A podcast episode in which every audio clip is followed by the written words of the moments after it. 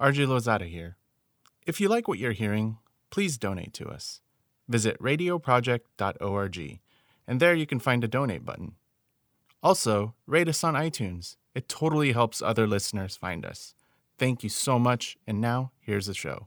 On the next Making Contact. If there were no Black Lives Matter, there would be no Women's March. We've set the foundation. And the idea that this new round of feminism is coming out of the Women's March is just false because we are feminists and Black Lives Matter. And it's largely been led by black women and queer people and trans people. And so this idea that white women get to own feminism, I think is super disturbing. Uh, but what it's important for me in, in these moments is to not let the hijack continue. That we get to remind people the story and what's been happening and why Black Lives Matter is a feminist movement. And actually, the resistance didn't start on November 6th when white women decided to wake up. I'm Anita Johnson. Since the election of Donald Trump, there have been significant efforts to racially profile activists and aggressively prosecute protesters. In 2017, nearly 20 states proposed bills that would restrict people's rights to protest. The proposed laws would increase the penalties for protesting in large groups and ban individuals from wearing masks during demonstrations. The American Civil Liberties Union said more than 30 separate anti-protest bills have been introduced in an unprecedented level of hostility towards protesters in the 21st century. Today on Making Contact, we hear from Patrisse Khan-Cullors, the co-founder of Black Lives Matter and the author of the new book, When They Call You a Terrorist, a Black Lives Matter memoir. In this conversation, hosted by longtime organizer Cat Brooks, we hear Patrisse Cullors' insights on black liberation police terrorism, and the criminalization of activism in America as shaped by an existing political landscape that seeks to neutralize the movement, criminalize activists of color, and shield law enforcement from public scrutiny. So I want to read a bit for y'all um, from this beautiful, beautiful book, and um, and then we'll sit and chat it up with my sister Cat. We are stardust. I write to keep in contact with our ancestors and to spread truth to people. Sonia Sanchez. Days after the election of 2016, Asha sent me a link to a talk by astrophysicist Neil deGrasse Tyson. We have to have hope, she says to me across 3,000 miles. She in Brooklyn, me in Los Angeles. We listen together as Dr. deGrasse Tyson explains that the very atoms and molecules in our bodies are traceable to the crucibles and centers of stars that once upon a time exploded into gas clouds. And those gas clouds formed other stars, and those stars possess the divine right mix of properties needed to create not only planets, including our own, but also people, including us, me and her. He is saying that not only are we in the universe, but that the universe is in us. He is saying that we, human beings, are literally made out of stardust. And I know when I hear this, and I know when I hear him say this, that he is telling the truth because I have seen it since I was a child. The magic, the stardust we are, and the lives of the people I come from. I watched it in the labor of my mother, a Jehovah's Witness and a woman who worked two and sometimes three jobs at a time, keeping other people's children, working the reception desks at gyms, telemarketing, doing anything and everything for 16 hours a day, the whole of my childhood and the Van Nuys barrio where we lived. My mother, cacao brown and smooth, disowned by her family for the children she had as a very young and unmarried woman.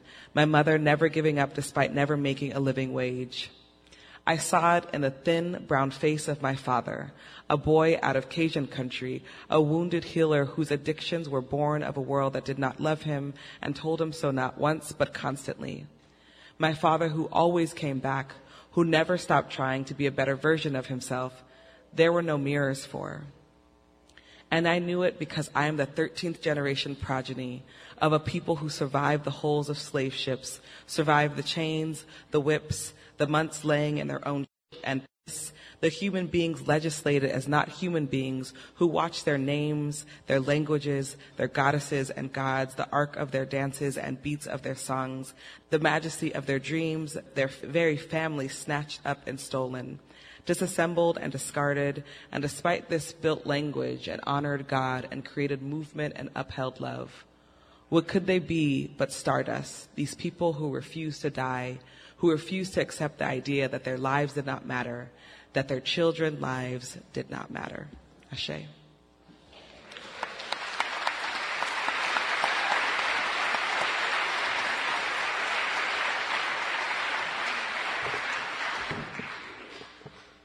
When was the first time you were called a terrorist?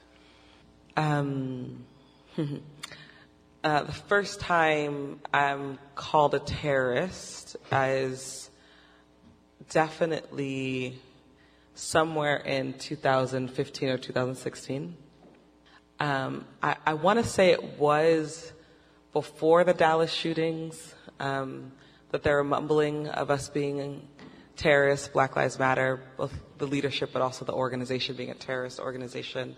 But it was definitely the um, the Dallas shootings, in which uh, not just right wing pundits but elected officials and appointed officials were calling us terrorists. Um, and I think it was a moment where I saw my face and, and folks who I love faces um, uh, and the headlines of Bill O'Reilly and the headlines of Breitbart News. Yes, I think that was the first time. You mentioned Texas, and specifically you're talking about Micah Johnson, um, who at a, a, Black Lives Matter protest um, ended up killing five police officers, mm-hmm. who then responded by sending a robot to blow him up. Mm-hmm. When you woke up that morning and that was on the news, mm-hmm. um, I had just had my child just a couple, few months before. Uh, I think I was three or four months out, and I remember first before I got the news because I was trying to stay away from the news and social media. I was supposed to be on maternity leave. I got a bunch of text messages and they were like, did you see what happened in Dallas? Like, are you, like, we have to get an emergency phone call. And, um, as I looked and, and, uh, you know, for, for folks of color, the first question we always ask about a shooter is what race is he? Because it will determine the outcome, um, of what happens to that person, but also what happens to us. And so the moment they said the shooter was black, I was like, okay, like they're about to go after us. And that's exactly what happened. And we spent the next 48 hours to 72 hours trying to navigate um, how to have a conversation about um, the state's need to blame any black person's behavior, especially if it was against law enforcement on Black Lives Matter. And there's this thing that happens. I mean, glad you, we joke about it though, uh, uh, in less serious situations, right? That when something happens, like if you're black, you're praying, you're brown, you're praying, right? Mm-hmm. And praying that it's somebody else. Mm-hmm. But then there's this dynamic that happens with people of color, mm. With, within certain pockets of people of color.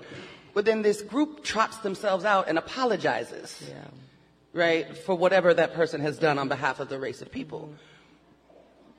But when Dylann Roof, mm-hmm. right, murdered those folks, you, you never see white people trot people out and apologize for the brutality totally. Um, that they exercise on other people. Yes. you are right, Cat. Uh, I think, um, you know, it was such an interesting moment. And for us, if the audience remembers, this was like the height of a resurgence of protesting because Philando and because Alton Sterling had just been murdered. And so the Dallas protests were for Philando and Alton Sterling. And the moment um, um, those officers were killed, it took a sharp left turn.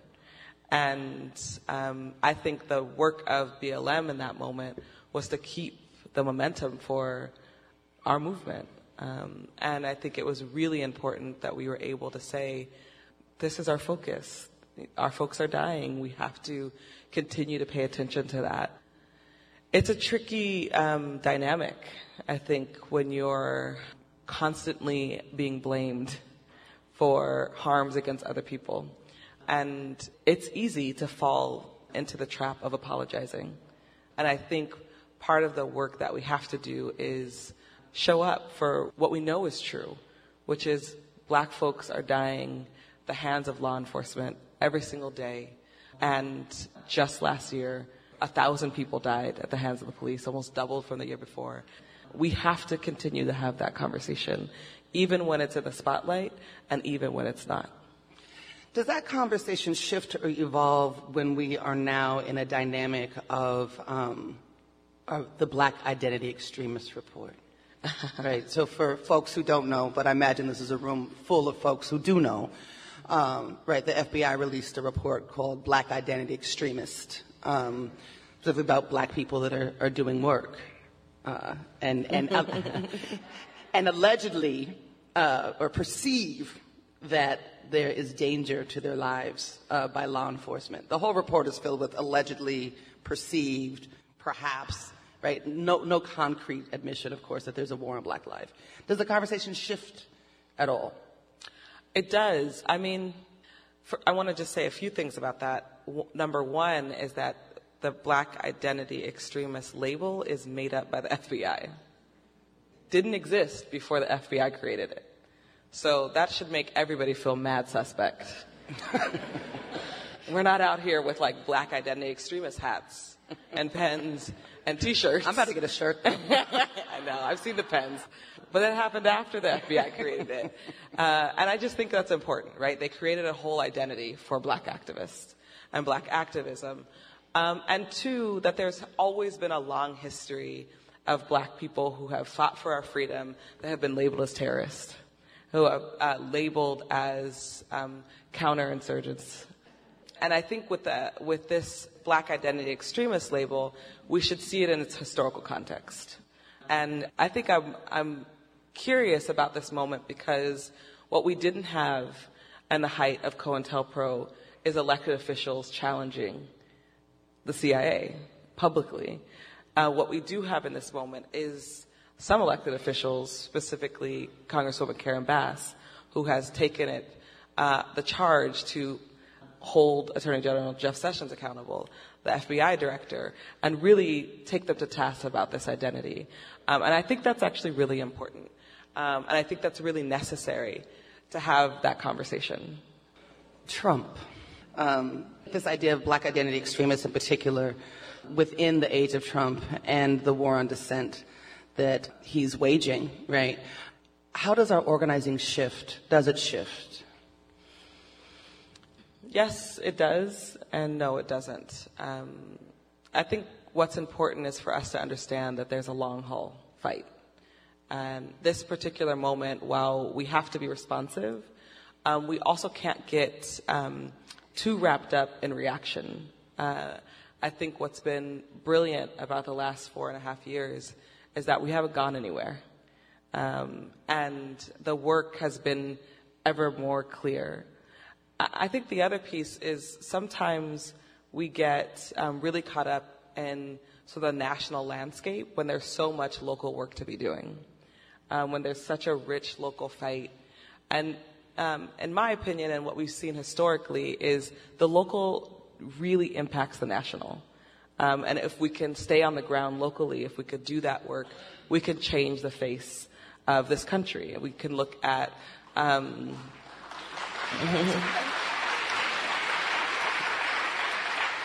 we can look at decriminalization. We can look at gay marriage, right? State by state, city by city, county by county. Um, and eventually it spreads like wildfire across the country. So, um, my, you know, my advice to organizers is always try to stay as local focused as possible with the clarity of a national and global lens. Under the Obama administration, we saw a lot of reforms mm-hmm. uh, take place. We saw the, the Blue Ribbon Commission being formed. We saw body cameras. We saw um, the co-optation of the term community policing. we saw um, people talking about diversity in police departments. Can policing, from your perspective, be reformed? No.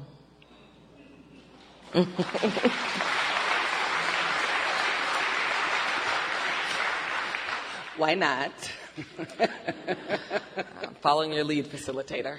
Um, so yeah, flat out no. And um, I'm an abolitionist, a staunch abolitionist. Um, what does that mean for you? I was just going to give that definition. um, so abolition is not just the getting rid of something. Um, it's also the um, imagining of something else, the building of something else. And so abolition has a long history in this country. Uh, the abolition of slavery. Uh, slavery was never really abolished. We could talk about the 13th Amendment. And uh, um, policing the court systems, uh, jails and prisons, surveillance is all in the prison police apparatus. And I believe that that should no longer exist. I think if we have uh, policing, prisons, courts, surveillance, in any form or fashion, black people will always be um, suffering from it. We will always be um, uh, bearing the brunt of those agencies. And so the work, I, I believe, is to abolish and uh, abolish these systems. Um, and then the other part of the work is to build institutions that are really uh, the foundation around transformative justice um, community accountability, um, and a deep desire for black folks to have our dignity, to be cared for in the ways that we deserve to be cared for. So this time, especially, I think we should be calling for abolition. Um, under 45, it's easy because so much of what he's doing is egregious for us to sort of just to be like, all right, if we just get this, right, if we just get these small reforms, uh, it's easy to sort of feel the the whole of grief that we feel collectively uh, because of this regime. But I think in these moments when it's even it's heightened, right, um, that we should be calling for abolition, um, that we should be naming it, we should feel unapologetic in naming it, and we should be um, creating our local movements to mirror what abolition could look like locally. Part of what that looks like, I think, is um, requesting and demanding that we divest from law enforcement. I know that um, APTP and, and, many Bay Area groups have made a call for um, divestment from Oakland uh, OPD. I know that in Los Angeles we've made a call to uh, divest from LAPD. And what we what we've seen is that in all of the social service budgets, and it's a tragedy that law enforcement is called a social service, um, but in all the social service budgets, um, law enforcement is the budget that's always increased. It's always um, given the most money. It's the most resourced. And everything else, um, access to employment, access to healthy food, access to adequate public education, is um, divested from. And so we need to flip that. Uh, and we have to be courageous enough to call for that. And our elected officials who are often backing law enforcement have to show up and say, okay, we cannot allow this to happen anymore. We'll hear more from Patrisse Khan-Cullors in a few moments on Making Contact, a production of the National Radio Project. If you'd like to find out more about this week's show, check out our website at radioproject.org. Sign up for our podcast or follow us on Twitter. Our handle is making underscore contact. Now back to Patrisse Khan-Cullors, the co-founder of Black Lives Matter, on Making Contact. One of the things people might not know about you, um, that I love and adore about you, is your commitment to healing. Um, so we have a question. Uh, my sister, our people are feeling besieged by the real and psychological assault on our body and space. How can we respond and keep our sanity? Yeah. Um, oh, I love that question. I knew you would. Yeah, so important. Well, a few things. I mean, I really deeply believe that a part of black people's re- reparations package should be a therapist. Each one of us. I'm gonna say it enough that when we decide to go back to the reparations conversation, it's gonna be like point one. Um, and if you don't believe in talk therapy, some sort of healing modality, you know, something um, that you have access to on a daily basis, on a weekly basis. Um, I'm a firm believer in therapy. I've been in it since I was 21 years old. Um, and I deeply believe in um, community as a source of healing, uh, being with friends, family, loved ones, uh, spending a lot of time laughing. Uh, I deeply believe in um, courageous conversations, you know, as part of um, how we heal. Uh, it's never fun to have funkiness towards other folks um, in your movement. So I think that's another part of healing. And then there's like all the other things. I'm in California now, so y'all will get it. I was in other places, they were like, what? I like crystals and sage and. I build lots of altars everywhere I go. You know? But, but, wait, but how does a girl from the hood end up playing with crystals and sage? I was always, Like, I was always hella weird though. Like, I was just the weird one. Trust and believe. I would come out, my mom would be like, "Oh, that's what you're wearing today." I had a, you know, a deep inspiration for me around spirit was Harriet Tubman. The earliest memories of reading about her was her visions that she would have. And I was like, ooh, I, I like see, I, I, there's something in that that feels like it pulls me. Um, so I always was like very clear about, um, spirit. And, you know, I, in the book I talk about, I grew up Jehovah's Witness. And that was definitely not the religion that I wanted to be in as a child. It was very confusing.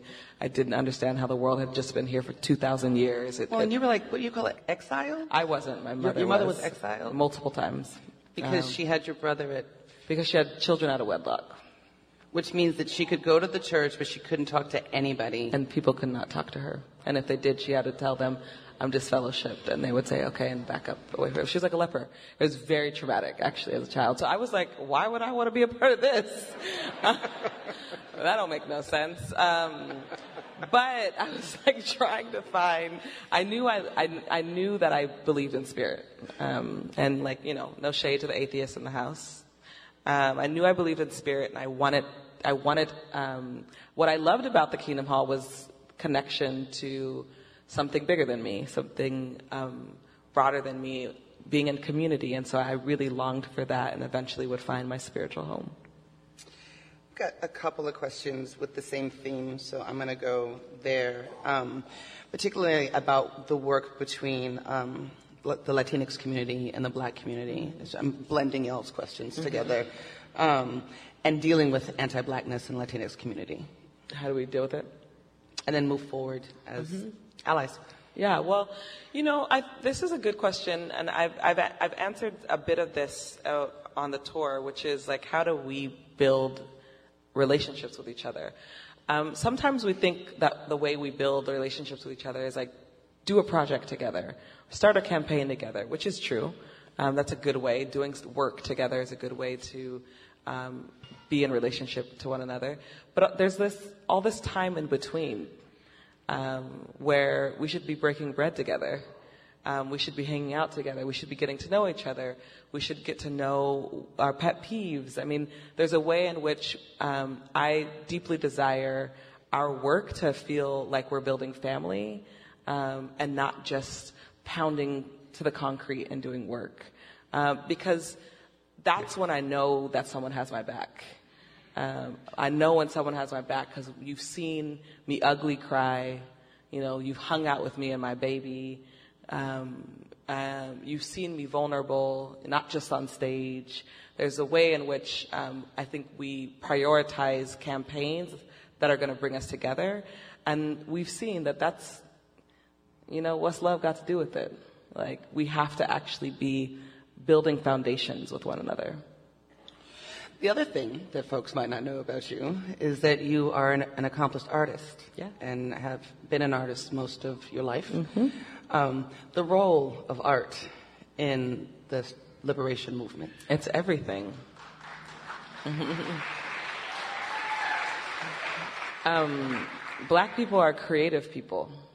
Uh, I think we uh, are deeply connected to uh, creativity and art, and so it, it weaves throughout everything that we do and every movement that we're a part of.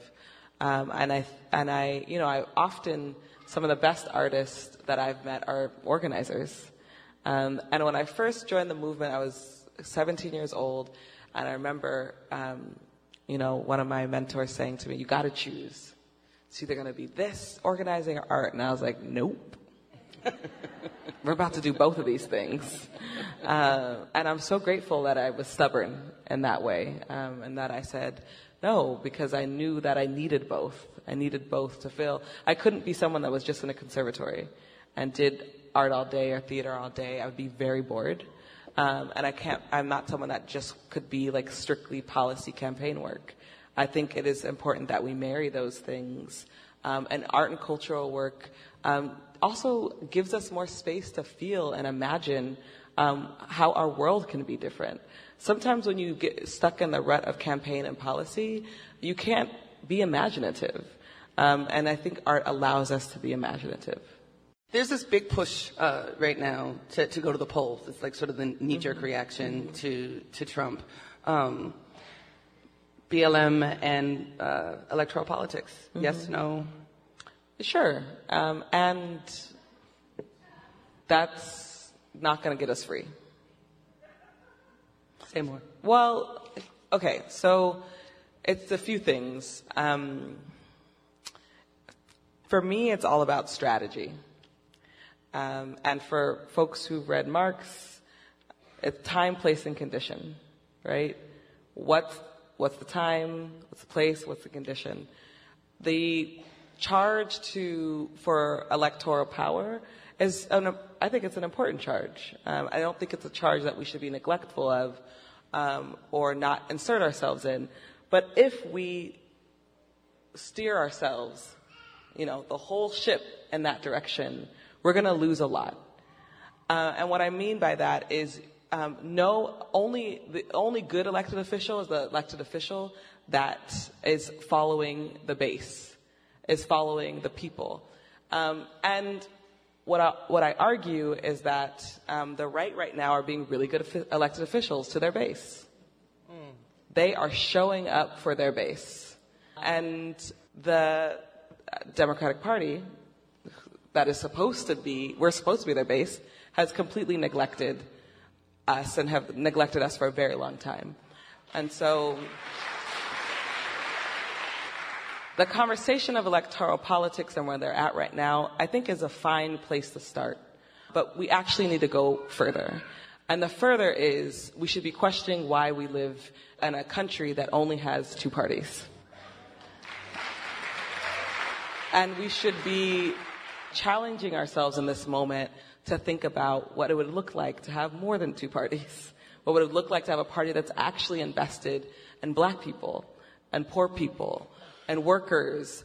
And so that's what I get curious about. Right now is an interesting moment. I'm not one of those people that's going to like sit and do a lot of criticizing of it. I think it's a good start. We need a multi-pronged strategy in order to like get to what we need and what we deserve. And that'll do it for this edition of Making Contact. Special thanks to KPFA for hosting and recording this conversation featuring Patrisse Cullors.